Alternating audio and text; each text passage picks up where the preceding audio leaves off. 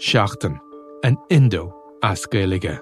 Táim i man íireachta i dhéanamh techt ar a chorp, agus súlagam amachchan seo gur féidir é a chur in uig ceart lena bhaintir féin. Scialtaí fis tuairrmaí. Tá sé dochreite nach bhéach ara i gcóna meáin an cheist sin eáil. Bhí an tála a gnám go raibh áthcáin reachtam. Íach sé táinn gribhann áthcá san i listúthe agus go mina frecht gá a cligsar ducha sin éair. Ná ní bhín ann dardarach se sin, bhín marmh. Seachtain. Find us on all the usual podcast platforms.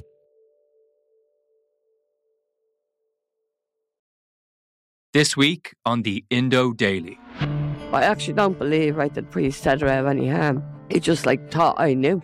But that's how I found out Miriam Martina was dead.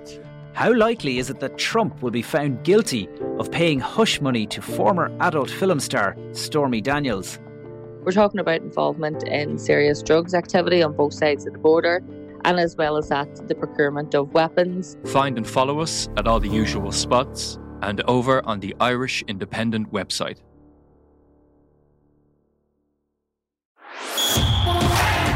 The Six Nations on the Left Wing Podcast.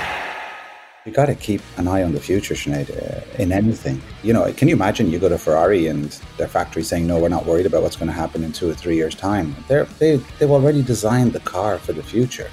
They're just tweaking it, and they're always going to do that to stay ahead of the, of the competition. So, yeah, it's, it's a simple principle, but it's not easy.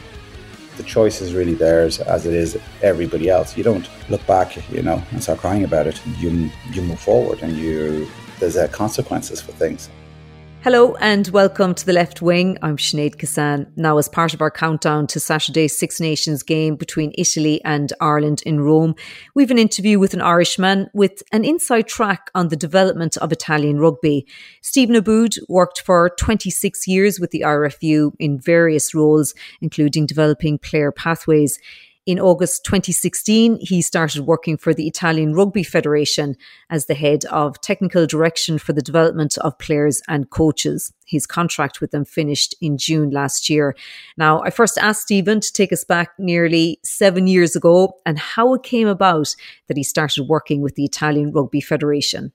It was uh, simple enough. I had done 26 years, Sinead, um, at the Irish Rugby Union, and it was a fantastic 26 years. It was probably the only thing I knew. And um, I decided that at that time there were significant changes coming in and I needed to reflect and say, okay, what am I going to do for the next 11 years? Am I going to stay? Am I going to go? Am I going to add value here? And I decided to apply for a career break. Um, unfortunately, it was rejected in a very flattering way. They told me that I was uh, what I did was too important to give me a career break. So, but my mind was already made up. I really needed uh, to challenge myself at, at that stage, and um, so I decided, you know, obviously that I had to leave because um, I couldn't take the break. And I was very lucky. Um, England were on very very quickly about high performance coach development and they wanted me to go over within two weeks and have a meeting. And I thought, oh my God, okay, it looks like I could be going to London. Um, and the Italians, who I knew very well, especially the head of rugby, Ascione, um, he found out. So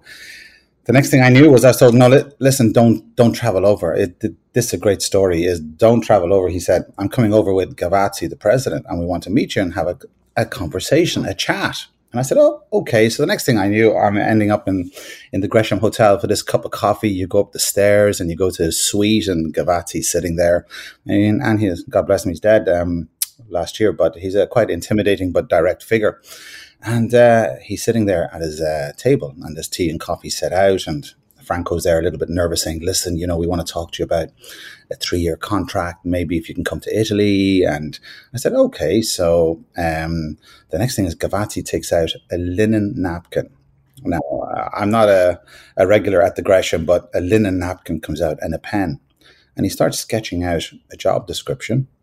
Um, at that time, it was you know working with elite player development and coach development, and working with the staff, and working with Conor and the pathway. And the next thing he maps out four years, and he keeps writing year five, year six. That's a big linen napkin. That's a big linen napkin. And the next thing is, I'm looking at it, and he signs it. Now, the only thing that was missing was like the Godfather theme at that stage because I only came in for a cup of coffee. As far as I was concerned, maybe I was going to be going to England.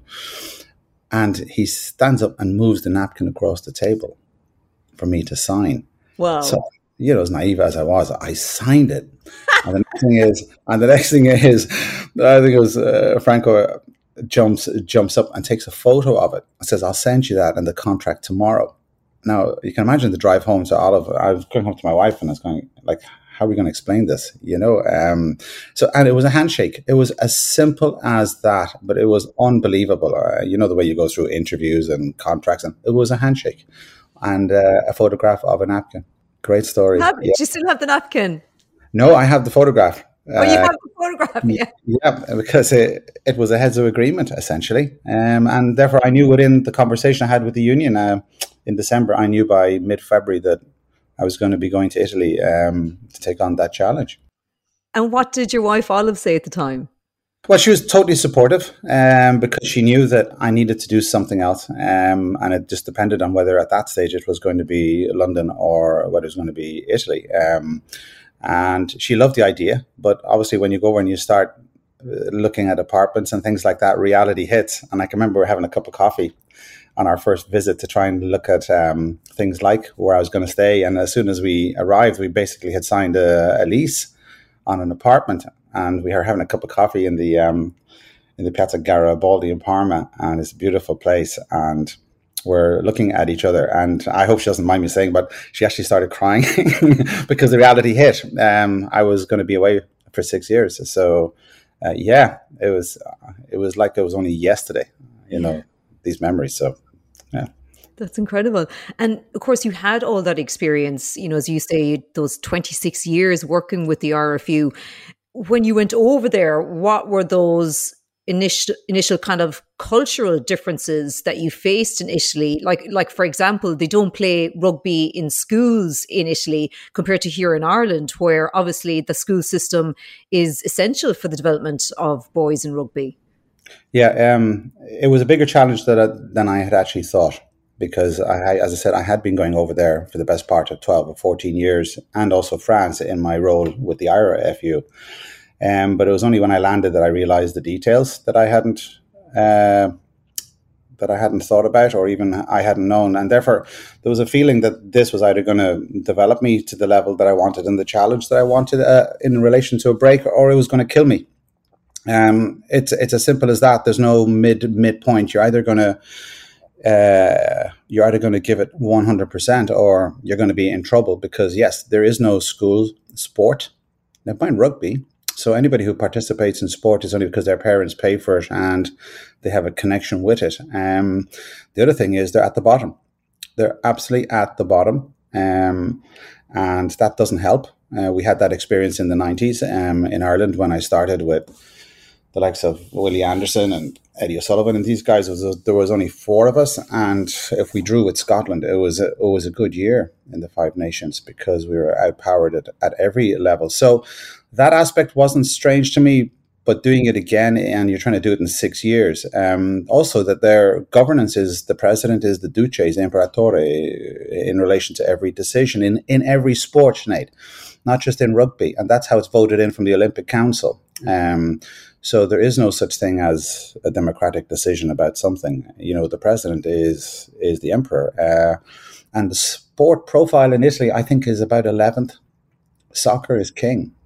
Um, so that's what you're up against. Um, but like everything else for me, the, technical aspects of these things are simple. They're not easy. That's always been my philosophy about things. And it's about a combination of developing the competence of the people you work with as well as their belief. Um, and that was at an all time low for sure. It was something that I hadn't experienced in a long time because obviously Irish rugby had kicked on and moved on. But similar to Irish rugby, there was a desire, there was a passion. Um, to succeed. And I had known some of the people before I'd arrived, so I wasn't a stranger to them. I probably didn't know them as well, obviously, as I do now as very close friends. But there was, and I realized there was a higher level of competence and belief that I would have uh, assumed before going in relation to the staff that I worked with.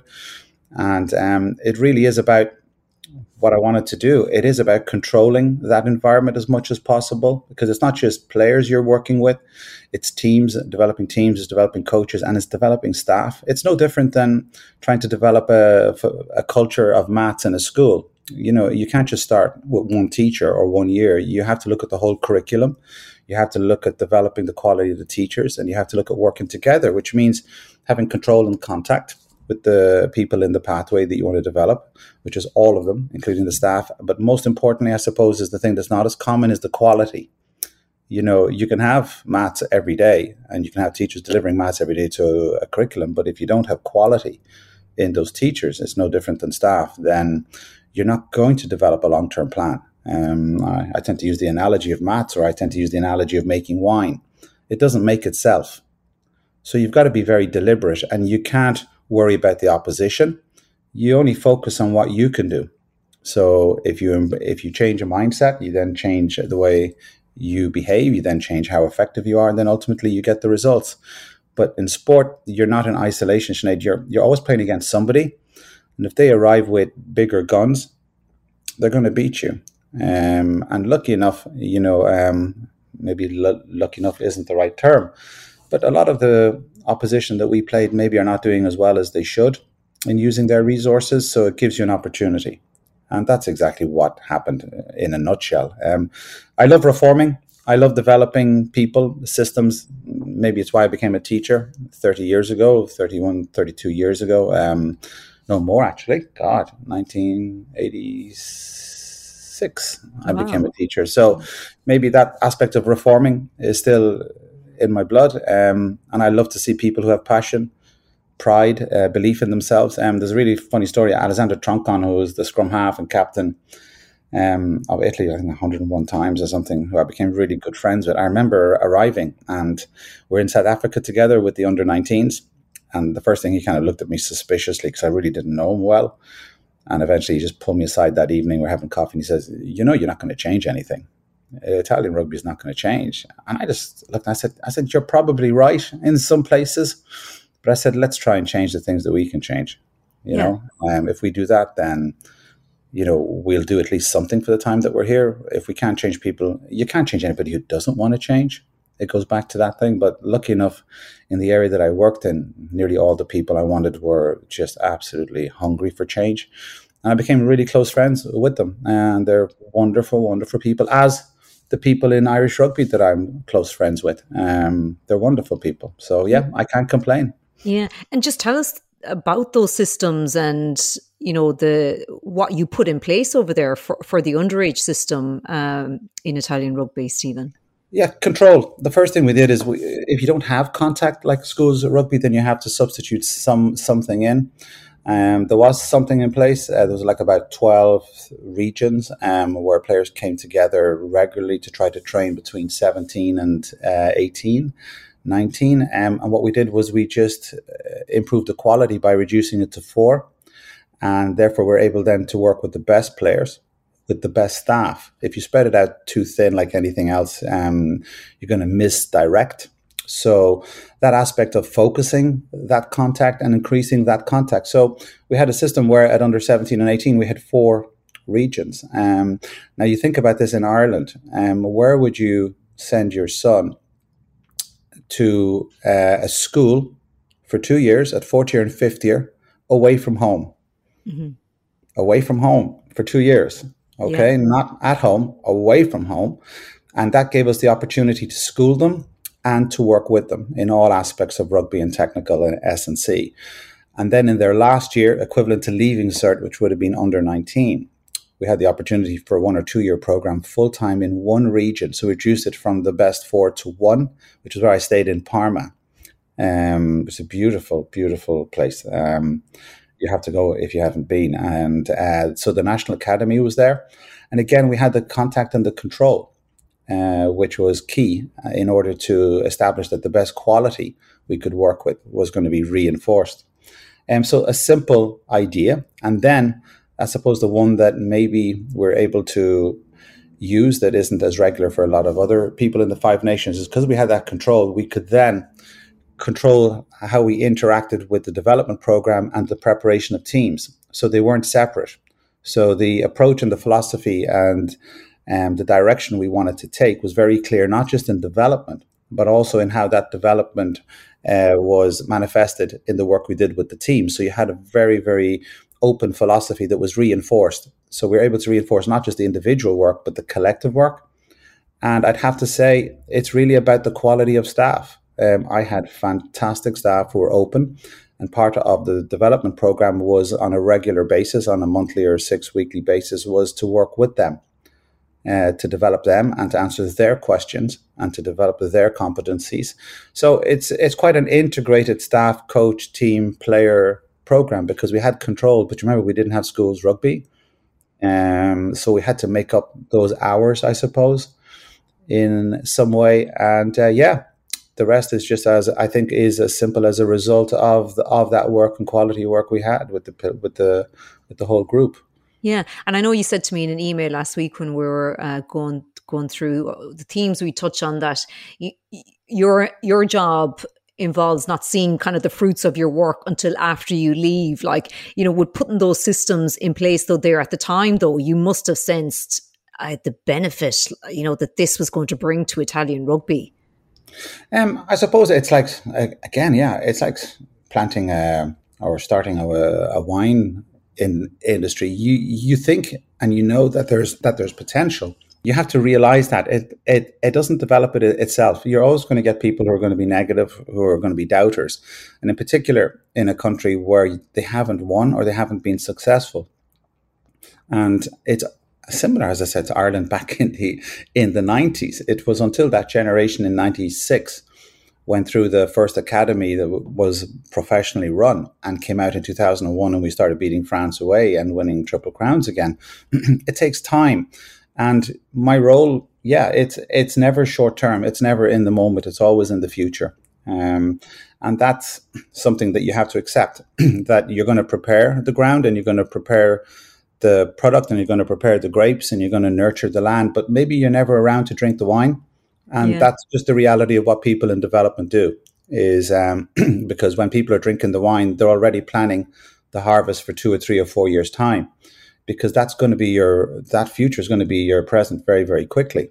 Um, unfortunately, I think what I've observed in the Six Nations for sure is a lot of people are busy drinking wine, but they're not preparing the future. So therefore, as long as they have a couple of bottles each year, they're happy. But the reality is that it, it can't sustain itself a quality wine as a way of, I suppose, uh, as a metaphor. So, yeah, um, that aspect of of sticking with it and looking long long term um, is one of the frustrating things especially when you know that things are coming through, you know that performances are getting better, you know that individuals are developing, both staff, coaches, and players, but you're not getting a result, which is what everybody looks at because it's the easy thing win lose. Um, I don't worry about it too much as long as the people that I work with um, are tight. I think that's important because it's not as simple maybe for them to go home and listen to their friends saying, well, you didn't win, you nearly won, you could have won. Yeah, and you just have to reinforce that belief the whole time, but it has to be based on some fact. It has to be based on some measurement of improvement of performance. Um, it's not a religious experience. At the end of the day, sports about winning and losing. And yeah, so eventually you get close um, until you do win. And that happened at age grade level uh, in a progressive way. And then it became more consistent. So when it eventually seeps through to, say, Treviso, um, which won the URC, um, and uh, also, I suppose, the national squad is starting to win, then yeah, you're not surprised. The wine's coming through, the bottles are being corked uh, and open and enjoyed, but you got to keep an eye on the future, Sinead, uh, yeah. in anything. You know, can you imagine you go to Ferrari and their factory saying, no, we're not worried about what's going to happen in two or three years' time? They're, they, they've already designed the car for the future in Formula One. They're just tweaking it, and they're always going to do that to stay ahead of the of the competition. So yeah, it's it's a simple principle, but it's not easy. Yeah. So and then your contract ended with the Italian Federation last June. You obviously would have liked to have stayed on longer. Absolutely. I think my wife would have liked it even more. Um, Olive and myself were, and the initial goal was to extend to 2027 to make sure so that by did that happen? There was obviously a new Italian, a new Italian Federation president came in. Was that how it changed? It is. Um, as I said, every four years, every sport votes in their president, and um, every club, in actual fact, has a vote. So it's quite a huge process. Um, in every sport, so it, it it wasn't a surprise because you follow a year beforehand. You follow what the trend is in terms of who the candidates are. No different than any political uh, exercise. Um, and therefore, we knew who the candidates were, and we knew that one would ensure that we continue along the pathway and continue along the investment of which we'd made. And we knew that the other was the, I suppose, the journey or the promise or the manifesto was the opposite. And it's classical politics. You know, there's no political party going to go in and go, you know, um, Fianna Fáil is not going to say, yes, we're going to do exactly what Sinn Féin are doing, but better. You know, it's it doesn't happen like that. You vote on on the opposite. And and to be fair, I think he did a very good uh, he did a very good um, what's the word he canvassing, and he got to the clubs and he got voted in, and that's fine. That's what happens in life, and so it's not a surprise. I remember at the time uh, we were watching this on television, believe it or not. Myself and Michael Bradley we were sitting in. Uh, in Michael's apartment, which we're just allowed because COVID was just starting to ease up a bit and we're looking at the election. We're just looking at each other, and going, "Well, well, it's been a nice journey, but you know, change is going to happen, and uh, it's no different than a lion taking over a pride. You know, it, it, doesn't support the cubs and the previous thing. It it works on a different uh, promise, and that's exactly what he's done. And I had a very clear conversation. And the nice thing about it is you can sit down face to face in a situation like this and go, "Okay, you know, this is what I'm going to do."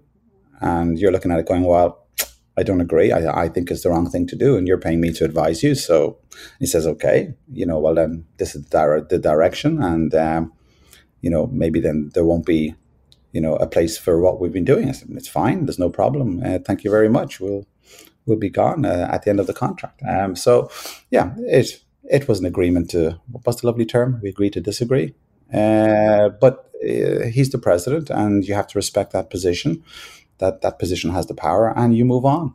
Um, mm. yeah, so you look back, no different than how you see things when you leave a place. Uh, when you leave Italy or you leave Irish rugby, you look back and you go, well, you know, the vineyard is in really good hands. There's a lot of things going to come through and there's a lot of good people. Or you look at it and go, I'm not sure concreting over that vineyard is a good idea, but you know what?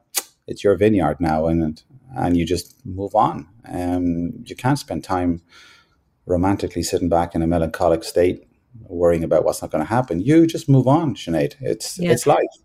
Yeah, but you put so much, you know, emotionally. I imagine, you know, you left your family to move over there. You, were you heartbroken though when that happened? yeah, I'm not sure people who know me would uh, describe me as um, as emotional or uh, or being heartbroken. No, no, I was really only upset uh, for the people who had to stay behind mm. the people who saw the work that they did come through, the people who were fed up getting beating and losing confidence and losing pride and self esteem and seeing how they reacted to the success of their work and the recognition of their work.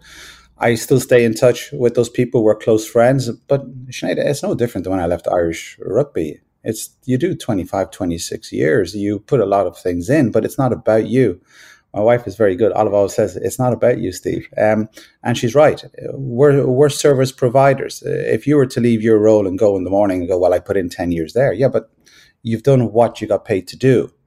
You know, if if you stay in that other place, which I absolutely get it, um, where you might be emotional, you're going to be emotional about a lot of things in rugby. Every yeah. time you lose, you're going to be crying into your handkerchief. But that's never been my perspective. You know, I feel for the people that have to stay in a situation maybe that they know is you know they the the concrete is clearly setting on their on their vineyard but that's that's what happens uh, good dictators or good governance allows good things to happen and weak ones sometimes don't it's no different in irish rugby or any other union you know you can't say that every situation every program in a lot of those other organizations is on the rise it doesn't depending on the quality of people and what they do and their conviction, I suppose, and their integrity for certain part, it's either uh, going forward or it's not. All people see is the results.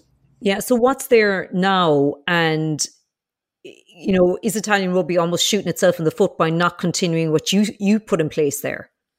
Well, it's not what I put in place; it's what we put in place. Um, I had a wonderful group of people. Then we and we worked together. It's not mine. Um, uh, and I need to be clear on that for for sure. If you take that we have under control from under 17s to under 19s and 20s, and say, for instance, you stop maths classes each year by one year, you're not going to run into leaving cert uh, ready to perform. And that's exactly what's happened. I would say now um, that the under 20 squad that's currently playing is probably lacking 50% of the opportunity to develop that their predecessors had. And within two years, it'll be 100%. Wow. That's it's it's not emotional. It's just a fact. If you shut down access to maths teachers for four years, uh, then you're you're not going to perform as well. Um, so that's what I do is I develop systems that give you return of investment if it's the right systems um, and the right people. Uh, it's like anything else in life, and if you shut those down, it's going to have an effect. Um, and you can see that already, um, unfortunately. Uh, but the same happens everywhere, Sinead. How, and how do you mean you can see it already? And you know, as you mentioned um, there, the under twenties, when you see it in their performance, you can see that they've lost two matches they could have won for sure, uh, because the the attitude was there, the commitment was there, but the precision and the effectiveness which you would get from development is not. You can see the under 18s already lost to to France, I think last week, 74 something. Um, I'm sure France was strong, but that shouldn't happen. But remember, that's two years that those players have not had any of the access to coaching and development that and the S&C development that their predecessors had. It's it's it's simple. If you suck oxygen out of a room, you're not going to be able to breathe. But I said it's not just Italy. I mean, you can look at it and see the same thing happening in some of the other Six Nations, um, which is why they're in trouble because they they've been selling and drinking wine without looking after the vineyard. Uh, eventually, catches up with you in anything. Yeah, so we feel like you know we're entering into a really good period now with Italian rugby. So do you feel like it's going to turn again? it has the players and it has the players for the next four years, five years, because they're on an average age between 22 and 24. So 22, if they stay fit, they will arrive in, I suppose, uh, 27 in their top peak. If you look at the Irish team at the moment, that's around their profile. They're at that, you know, they're at that age in terms of aver- average age. So they've benefited from participating. But if you're not supporting that system with players coming through, then you don't create a bottleneck you don't create a critical mass of competition, and you lose confidence with those players who are not winning or not developing. So the short term future in the next four years, I think, is pretty good, especially for Treviso, who have access to the best players who have who have come through, and the national squad. You know, um, there's a whole bunch of guys there that still haven't kicked through because of injury or whatever, and when they kick through, um, it's going to be a pretty good squad by 2027, much better than now because it'll have that experience However, yours as I said, if you're only looking at the present and you're not keeping an eye on the future, it's going to come back and bite you in the backside. Um, so yeah, I'd be worried about that. I'd be worried about that because if you're not doing anything, it doesn't take a genius to figure out what's what's going to happen. Um, but luckily enough, there's a lot of the other unions are in a similar position, um, but we don't have that uh, culture, that school's culture, to support it. If you're not doing a good job, I mean, the school's culture is amazing. That the craziness of the intensity of competition does produce a certain type of characteristic, but that in itself is not enough. But it's better than not anything. They're not doing anything anything else. So, yeah. So listen, it's it's their challenge. It's not a difficult thing. They've done it before. The choice is really theirs, as it is everybody else. You don't look back, you know, and start crying about it. You you move forward, and you, as my wife always says, that there's uh, consequences for things, and uh, yeah, it's in their hands it's a pretty big consequence everywhere. Yeah, yeah, everywhere. Uh, it's not, it's not just Italy, um, unfortunately, because they struggled to get to where they are. Yeah, it is difficult for some of those people who have made that journey eventually, who've seen their dreams come through in terms of progress, in terms of respect, in terms of all of those things. To sit there and have to stay there, yeah, it's yeah, I'm sure it's difficult. You know, um, yeah, you know, I don't like to see it, but as I said, it's the same in a lot of other unions. Yeah. Um, and you would have dealt with Ange Capuozzo, of course, as well, the man who set up that incredible try to beat Italy, sorry, to beat Wales in Cardiff last year and end of the year as the World Rugby Men's Breakthrough Player of the Year. He grew up in Grenoble in France and he was a scrum half as well. How did he end up playing with Italy? His, he qualified through his parents and uh, we would play in Grenoble um, prior to Christmas uh, as part of our warm up matches. And he had sent and his father had sent information through to him as they would with any talent ID. So we had the opportunity to see him and, and play against him, and he was playing scrum half. And he's a very good scrum half. I can tell you now, you know, you talk about Dupont moving from t- nine to 10 and back to 10. Angie can move to nine and be, uh, I would say, easily an, uh, a top class scrum scrum half. Um, you know, you say the man Angie Capuozzo. I, I I just smile at it. It's more like the boy. Um, yeah. You know, he's. I mean, he's versatile. He's exciting, he, but he's coachable, uh, which is lovely. Um, and he's a lovely person. He's exactly what you see. He's authentic. He's respectful. I mean, he's a credit to to his parents. Um, but he is French uh, with Italian connections. Um, but it's funny when you invite guys in and you see how they behave. Uh, he didn't speak Italian. He spoke wow. French. And of course, our conversations with him initially were in French. But I'll tell you what, he learned Italian pretty quick. And that's credit. As quick as you? Ah, no, listen, if you talk to Conor O'Shea about Italian, Conor learned Italian quick. I took a long time because I was studying it rather than, than talking and exchanging. But Ange, arrived, and uh, he learned Italian pretty quickly. Um, and of course, we had him then at that time and through the World Cup, and he was in the Garbisi, Paolo Garbisi squad, which is most of those guys who have come through. Um, but a very vers- versatile guy. His uh, rugby intelligence is is incredible. I put that down to him because he played scrum half. Um, and his yeah. intuition, uh, but he has that speed and the skills to execute. And I really think um, he's perfect for the culture, the rugby culture of uh, Toulouse. I mean, they knew what they were doing when they got this kid, um, this guy. And if he stays fit without injuries and stuff, he'll just get better and better because he doesn't hold back. He's not someone who looks to preserve his own say his own safety. He'll just go, which is one of the worrying things, especially if you if you're coming up against Ireland and they know this kid is going. It's a bit like um, Hugo Keenan. There is no reverse gear he's coming at you. And of course, if you're his parents or even Keenan's parents, you'd be kind of cringing some of the time. Um, but they seem to come out of it okay because they go into it full on. Um, but the other thing about you know Angie, people speak about Angie. There's there's about twelve guys with that same level of uh, capacity coming through. Um, some haven't come through yet, and some ha- haven't been picked in their best positions yet. That's what I meant by 2027. And when these guys come through, both in the forwards and and the backs, they're going to be really, really competitive, which is wonderful.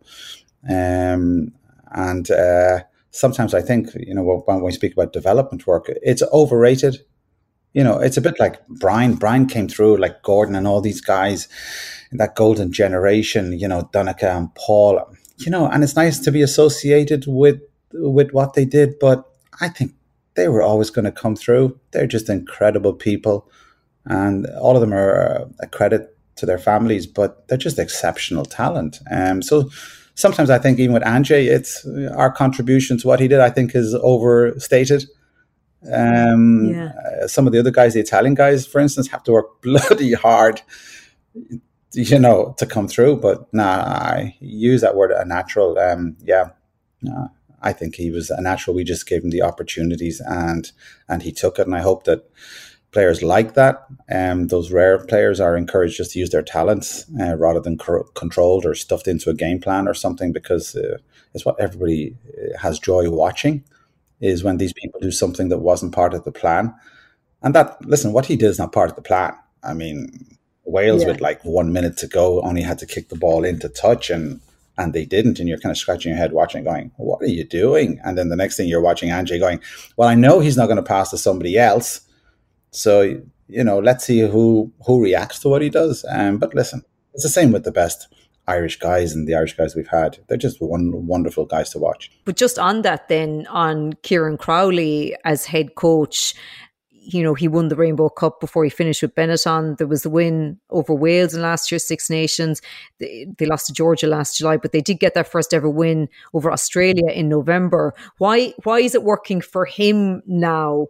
Um, you know, that it why didn't it work for Conor O'Shea, if you know what I mean? Why is it kind of coming together um, now for Kieran Crowley? Ah, that's uh, listen, Kieran is is a lovely guy. You think I'm not emotional? You should see Kieran. He's he's a lovely guy. You know, it's you have to kind of poke poke him to see.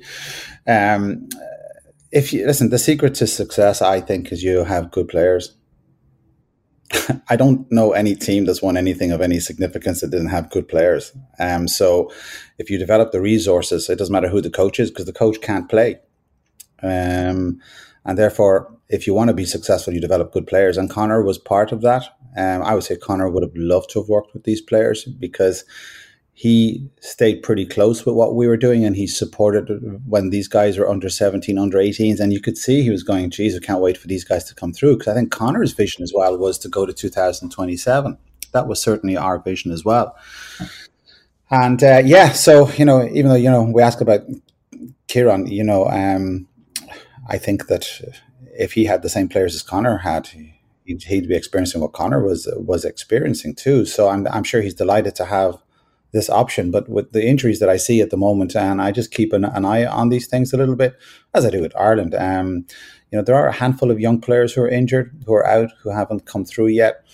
So I think you know he's had to select some players that he had in Treviso who would be older, which would be more a comfort to him and have a confidence than some of the younger guys. Um, but they're less exciting and they're more predictable. So until those young guys get fit again and come through. Um, you know, we have a couple of guys already, like Lucchesi, the hooker, who has a long term knee injury, and he's an outstanding player just at such a young age. And that's one guy who's lost. We have a couple of guys in the second row, Favoretto, who's been injured, who is uh, coming through now. He's back in the squad. Um, in the back line, um, you know, there's a couple of guys, like for instance, we're playing. Uh, two guys from Treviso, Brex and Morisi, who have been around a while, but Menoncello, the guy that they're talking about on who's on, on the wing, is really a 13. Um, so there are all these young guys that still have to come through. There's a whole bunch of them, um, and then there are some who are just coming through now, and that will take time. But you know, we hope that I suppose these younger players will be well established in three or four years, and that'll be the big project. Um, but as I said, you know, Ferrari don't don't just think of the next race. You know, they're thinking about three, four years' time. Um, so a good squad for the next period, and Kieran has has has done very well to keep the ship going in the right direction. You know, you were obviously still working there, like, and there's always been talks of oh Italy should be kicked out of the Six Nations. And last year we had it that like South Africa was going to replace there was just speculation replace Italy in the 2025 Six Nations. What's it like you know working in Italian rugby and hearing all that kind of noise and people saying Italy should be kicked out and all this? Yeah I mean you use the word noise uh, you know it depends on how much you i mean you pay in terms of respect to these things. And a compliment is like an insult. It's a, it's it's only a value depending on the respect you have of who it's coming from you know um, it's funny because i've heard this obviously a few times. In particular i think uh, was it the welsh ex-welsh captain sam warburton excuse me was one of the first to you know to say oh you know italy shouldn't be there. And you're kind of going well you know you kind of say well have you been involved in development? You know have you been involved in coaching? You know, do you, do you actually know what you're talking about, to be honest? And how do you feel right now? How is it working out for you now? You know, um, and the nice thing is the Six Nations is not just about the seniors, it's about the women's and it's about the under 20s. So if you kick someone out, you have to kick them out at all levels. And the Six Nations were very careful and very deliberate in what they're setting up. It's the best competition in the world, and it's not just a senior competition. And they know what they're doing. And a lot of the people, if not well, certainly the people that I've dealt with in the Six Nations over the last, God knows, 20, 30 years, are clever people. They know it's more than just finance. They know they have a very valuable asset that they need to protect. And I have confidence in those people. Um, but when you hear people kind of who are supposed to talk about rugby are talking about these things, you're kind of going, are you running out of things to talk about? Is this just, you know, bar talk? And it, if it is, it's fine I don't kind of do it myself. Um, so I don't get involved. If it's someone that I've worked with, which is nearly everybody in Irish rugby at this stage, I think most of the people, nearly all the players that I've worked with are either coaching or in media, and they do a wonderful job. If I hear one of them talking like this, I'm kind of going, ah, okay, you know, um, you kind of go a bit disappointed. You're not thinking this through a little bit, or you've forgotten where you came from. Um, but usually it's not our guys. It's usually the ones abroad who are struggling themselves. So if you know, it's a little bit like the black cat, you know, where you're under pressure yourself. You start going, "Oh, look, there's a black cat," and everyone turns around, so you get out of the room. Um, so yeah, you know, you don't kind of worry about it. But I tell you what, it's when you're there and you see the effect it has on the people who really are emotional, who care, who are passionate, and who get involved, who've given up their lives for these things. Then yeah, you have to spend a bit of time saying, guys, listen, don't worry about it. You know, we just focus on what we control, and uh, and that's the most important thing. So yeah, it can be very very hurtful. I think people in media in general should really think about the responsibility they have before they say something, um, because it's what a lot of people believe. But again, uh, listen, I'm not here to lecture them. Uh, there's consequences. You know, if you want to say something stupid, it's it is a stupid thing.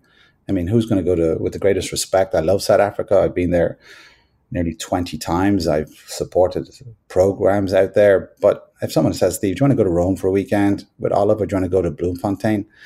Uh, Bloemfontein's nice, but I think I'll go to Rome. You know, it's it's a Six Nations is more than that. It's a it's an event. It's where you want to spend your time. So as long as it stays like that, rather than just money or things like that, uh, I think they'll make good decisions. Um, so so I don't kind of spend the nights worrying about it.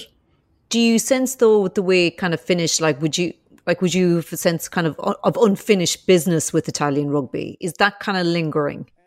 not so much that as and again similar to Irish rugby, you just look at the potential that you could have um, contributed, and if people want to make that journey, that's great. If people don't, who are in control, well then that's their responsibility. So, um, and you never reach you never reach the destination anyway, Sinead. In what we do, it's always a journey, and all you try to do is just make people better in that journey um, and then they go and then they do things that make that special thing happen. And I said it's no di- different when I left Irish rugby or Italian rugby. You look back and go, "Yep, yeah, we could have," but you don't cry into your handkerchief. It's very funny. The best, I suppose, the best description of what I do came from Honorio, who was a council member in the, who can you imagine this now? This this guy's a wonderful guy, and his family's a very old old family in Rome, and um, in actual fact, his his accommodation, his house, is I think about fifty meters from St. Peter's Basilica. So when you're standing up having an aperitivo on his balcony, you can actually see into into the Vatican. Um, it's literally not bad. it's not bad. Okay, he's a very very wise man, and we're having dinner one night. And we're standing out on the balcony, and I'm looking at the, at, at this view. I mean, I'm sure if if wow. if there was a toilet for the Pope, you could probably see it. It was just ridiculously close. and he says, "Do you see that building up there above on the right hand side?" And I, and I kind of noticed this square building, and he said, and "I said, what is it?" And he says, uh, "He says that's the the Vatican Palace." I said, "Okay, it's a, it's, it's an incredible building I'd never seen because you're just totally distracted by St. Peter's Basilica and the statues, and it's just behind the statues." And he says, "Do you know?" who resides there? And I said, no. He says, um, that's the Black Pope. And I said, who's the Black Pope? And he says, it's a superior general of the Jesuit order, the Society of Jesus. Now, I'd worked in Belvedere College for four years, so you'd think I would have known these things. And I didn't. And he says, yeah, the Black Pope. He says, so I said, why is he the Black Pope? And he said, well, the Pope wears white. And this guy wears the garb of the Jesuit, which is the black garb. And he says, and he's the most powerful person in the Jesuit order, which is considered the most powerful order uh, in in the church. And uh, he says, but you never see him. He said you never even hear him. He doesn't come out to the front and he doesn't do things, but he's very influential, obviously, in terms of the future of the direction of the church. He says, you're like the Black Pope. And I just thought, what a description, you know. Uh, so, you know, you kind of say your legacy or stuff like that. No, I yeah. enjoy what I do from the position that I do it, and um, and that gives me, I suppose, the the satisfaction to see people realize their potential and move towards it. And anybody who knows me in Irish rugby will probably say the same thing. Um, I think my wife says it best. You know, she says uh, she was asked, God, a few months ago, and I, I remember someone said, like, well, what do you actually do? You know, because uh, and she says, she just looked at me and she says, listen, you know, he just makes people look good. And I kind of said, yeah, you know, that's all right. right. Yeah, as long as you're happy being in the background, it's fine. You just get on with it. Um, but you can't do it without good people around you. Um, and I've been very fortunate to have wonderful people in Italy and in Ireland um, around. Yeah. Yeah. So just before we wrap, just a few other questions, Stephen, and you're so good with your time. Thank you. Um, so when you left the Italian Federation, and just like the, when you left, uh, finished up with the IRFU that time, did did the offers come rolling in from any other union for your services, or no, unions don't don't work like that. Um, you know, they move quite deliberately and slowly. Uh, unions are big organizations, um, and uh, yeah, you know, the I I wasn't looking for anything. I mean, I'd been away for a while, and some of those years were in isolation and COVID. So I wanted to just connect again um, with my family and my friends, and just take a break. I've been doing this a long time. When you add the the the IRFU experience to it um, so I just wanted to do exactly what I'm doing now, um, which is just take invitations wherever they are to make a difference with people and help stimulate their thinking. And also, I I love, I suppose, working isn't the right word. Um, personality profiling. I've been doing that for a long, long time, and I'm lucky I've stayed in contact with a group and a company that do it all over the world. And from time to time, they've on a monthly basis they kind of phoned up and said, "You want to go here, here, here, here." Uh, you know, in actual fact, I was I was supposed to be in Turkey last week. Um, and that was cancelled, which gave me the opportunity to come here um, and do that. So I love doing those things without having to stick to a schedule. Um, yeah, I had a couple of offers um, in terms of high performance and directing and systems and stuff like that, but it was just too soon to go again. But um, I'm starting to consider a couple of options now, uh, which may mean having to leave again, uh, which I don't mind because I've done it before. Um, yeah, I I had some conversations with uh, with uh, my buddies in the IRFU, um, but you know, it's like my first technical director, uh, George Spotswood, used to say, you know, plus it um, in terms of things and changing is. It would say, you know, that lovely French saying, he say, you know, uh, plus ça change, plus la même chose. You know, the more things change, the, the less the, they stay the same, or the more they stay the same. And the reasons that I'd left originally, um, yeah, it reinforced. I think it was the right thing to do, and um, the feedback that I got when I linked up, you, yeah, you know, my my wife would probably say yeah, it was probably disappointing conversations. The kind of expected maybe more, I suppose, an open uh, approach. But listen, as uh, there's consequences for everything, people make decisions, and you just respect it. So yeah, I'm honing in on something now on what the next challenge may be. Uh, I might have to make a decision in the next week or two weeks or three weeks, four weeks. But at the moment, I've just really enjoyed that break. Because what I do is not common. You know, it's not out there. You don't look in the golden pages and see 10 people doing what I do. So it's only something people will look to if they think they need it. If they don't think they need it, then then it's not something that's on the table. But lucky enough, yeah, I'll probably start my next challenge soon, I think. Just finally, looking ahead to this weekend's game, what will it be like for you? Uh, you know, watching Ireland play Italy in Rome, and what you know, when you've such had such a part to play in in both teams' uh, development and all the rest, what's that like for you? And who's going to win? Ah, listen, it's you know, I'll probably be closer to the players in Italy because I've had them more recently. The Irish players, I don't think any. Um, I think they've moved on. That generation has moved on, which is a sign of how old you're getting. And um, this Irish team is is such a mature team. It's well at its peak in terms of uh, where it sits. It's got seven incredible ball carriers in the forwards, and the eighth player is probably the smartest rugby player of his generation. You know, they could beat anybody in the world on their day, and they've shown that. Um, whereas, you know, Italy have probably shown they can beat anybody in the Six Nations on their day. So uh, it's in Rome. Um, I think Italy, if Paolo Garbisi is playing, will have a wider range um, of options. But ultimately, you'd have to say that when you think of the average age and the experience of one team compared to another team, one team is really kind of simmering for 2027 to peak. The other team is trying to simmer now, hold, and uh, win a World Cup.